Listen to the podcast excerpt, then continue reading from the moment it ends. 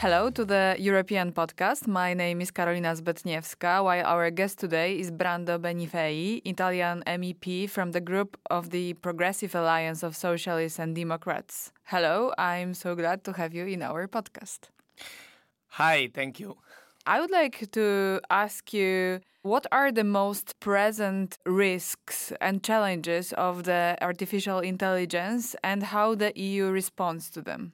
Artificial intelligence has different uh, risks in our society linked to the fact that uh, these systems are fed with uh, a lot of data.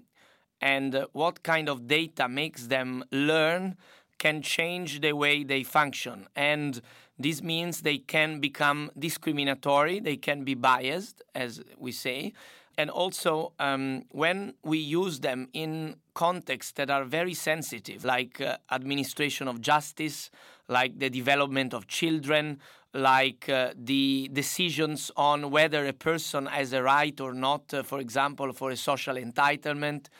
When you use AI in this context, you need to be sure that everything has been done to reduce the risks of errors, of malfunctioning, of uh, damaging people.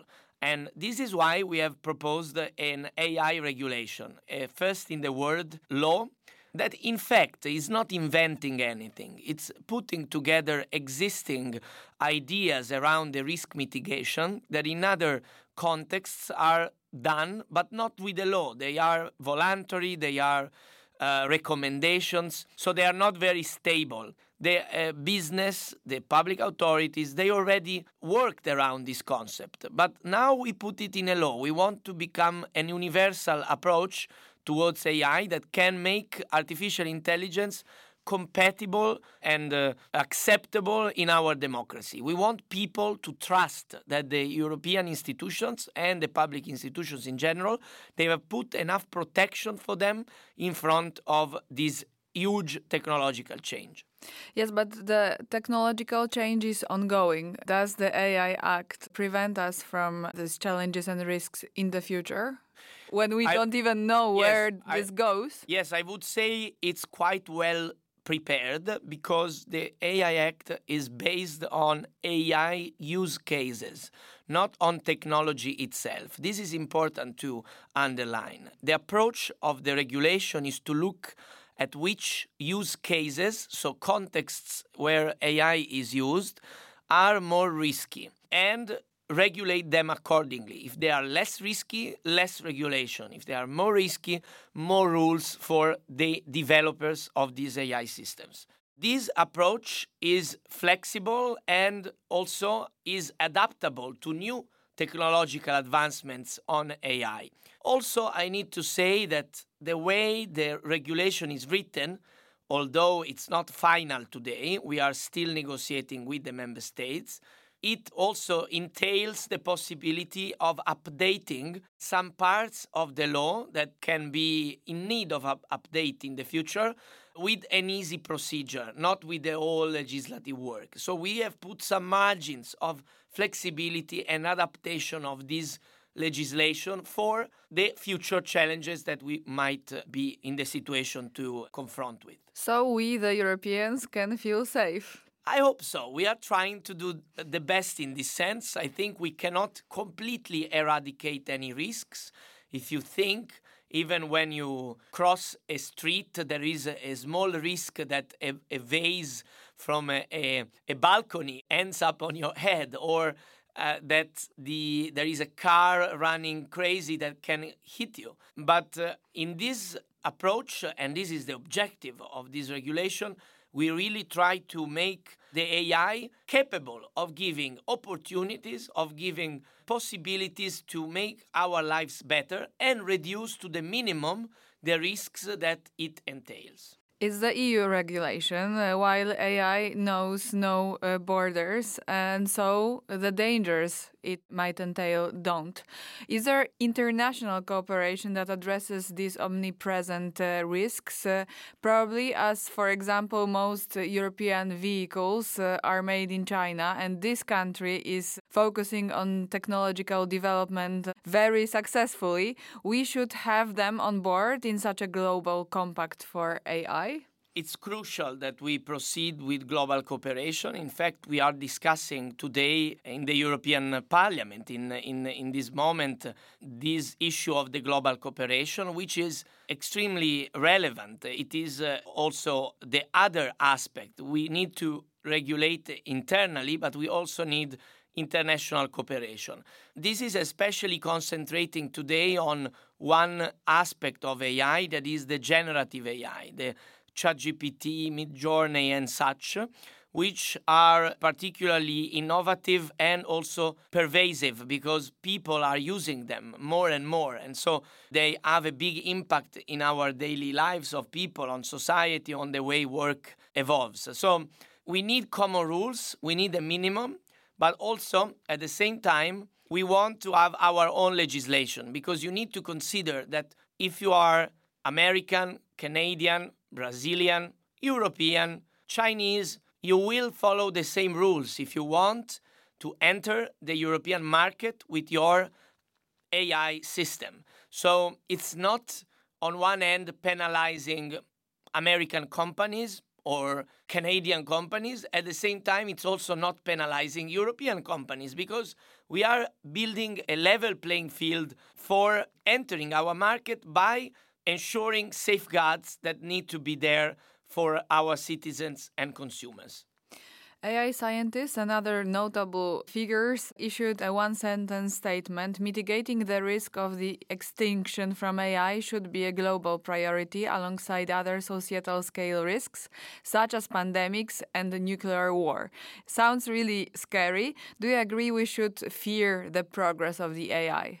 I don't think so because this progress will not be stopped. So we need instead to govern it. On one end, I totally understand and, and respect the attention on the systemic risks, on the big global risks of AI, which means that global cooperation, even a global treaty on AI needs to be done. Like we did uh, on pandemics, we did on uh, the commerce of weapons. It's important that we do uh, this, but this should not distract us from the daily risks of AI for the common people, which is another dimension, more uh, specific, smaller to some extent less relevant globally, but it's about the lives of people that might be ruined by a bad AI, but instead they can be better. These lives can be better if AI is used in the right way. So we also need to look at this domestic and daily governance of AI that is the objective of our regulation. I would like to slightly change uh, the topic into another huge one that is migration. What do you think of the ongoing debate between the EU leaders regarding the forced relocation of refugees and the future of the EU asylum and uh, migration uh, policy? I think we should uh, have the right approach looking at this topic. European Union is a union of countries that has a dimension of solidarity which was uh, demonstrated in these years by the cohesion funds, for example, that were extremely important for the new countries that joined in the last 20 years to uh, build uh, railroads, uh, highways, infrastructure. They are still getting a lot of this money. And European Union is also a continent made of, uh, of a union of states that has borders that these borders sometimes uh, the countries are both the new countries that are getting this money and the borders countries yes, like Poland. Yes, like Poland, for example, mm-hmm. on uh, on the issue of Ukraine, for example, with the Ukrainian. Uh, and refugees. forced uh, migration uh, as a military as a weapon from uh, Belarus. Yes, I know this topic, but unfortunately, I think that uh, I agree with the mayors and with the people of the border that I met. I went there, I visited the border and the Belarus uh, swamp that is in between. The approach of the government in Poland is uh, not feasible because it's making a few thousands of people that were there suffer even if they are innocent because they they have been pushed to, to come, but it's not their fault. They are just uh, women with children, old people, also some younger people that should not be left uh, in the cold in a swamp. Unfortunately, I've seen that with my eyes. And so I, I know that there are people with different ideas and the debate is going on. But to go back to the point I was taking, we have borders in the EU, and so if you have a, a, a mass migration of uh, people through these borders, you need to manage the flux of people. You need to have agreements with the countries that from which they depart. Some of them are real refugees, some others are economic migrants, and you also have to, to deal with that. Unfortunately, today the European Union has no common rules on economic migration. This is a, a, big problem because it creates an imbalance, having instead the refugee laws that are European. And I see that if you have a common border at European level, you need to share also the responsibility of how to manage people that are coming. So I think it's not right that the countries of first arrival uh, through sea, like Italy, is bearing a big burden of managing people coming that are humans, that have their own human rights, and they should be treated as humans, not as objects. And I think that the solidarity between the countries should be stronger inside the Union. And so I think that the mandatory sharing of asylum seekers should be should be there. The parliament has worked on that, and uh, I I think it's even too little to just uh, say that you you pay if you don't want them. I know this is the debate now with the governments. We will try to find an agreement so that we have a new immigration pact. This is what the parliament and council is working on, but it's a difficult topic. We need more European policy on this. In my view, the only way to overcome the political deadlocks that divide us is that we put more role on the shoulders of the union so that we can look on a broader uh, perspective, not uh, on a short time that unfortunately governments of all ideas, of all colors, often they look very much on the short term, and this doesn't allow us to take the right solutions. So you are for the forced relocation of refugees? Yes, it's not forced relocation. I'm in favor of solidarity instead of leaving the first arrival countries alone, like today some other countries are doing. Isn't obligatory solidarity an oxymoron? Yes, uh, it's uh, it's really sad that we need to discuss this because some governments, including the Polish government, is not able to have a common solidarity on migrants coming from the Mediterranean, like we are doing with migrants coming from Ukraine, because they are not only in Poland, there are many in Poland, but we have them also in the rest of Europe. And we are not seeing the same from migrants coming from the Mediterranean, which are, for example, also coming from areas of war. Think of the Syrians that still are facing risks for their lives, or the Kurds, or uh, the Iraqis in some areas of the country. So I think that there should be a larger solidarity and maybe more understanding between our different countries on how we can deal together on this. That's why I think that we should do more at European level with European resources, with European uh, political uh, decisions. And how would you assess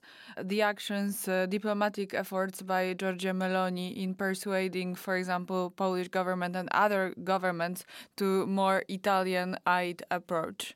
I think it's uh, quite uh, unsuccessful. The Prime Minister of Italy has been in fact betrayed by her so-called allies like the Polish government that didn't support the migration pact. And she's in a big embarrassment I think because they are part of her own political party of which she is president the European Conservatives and Reformists. So I don't think she's getting a lot and a lot of results and I hope she will take a more constructive and pragmatic approach also working which would be which would be to build more alliances with the rest of the European Union to push Poland on the fact that she, Poland, Hungary, that they cannot ask for money, money, money from the European Union and not do solidarity on the issues that we need to confront with together. Mr. Benifei, thank you very much for this talk. Thank you.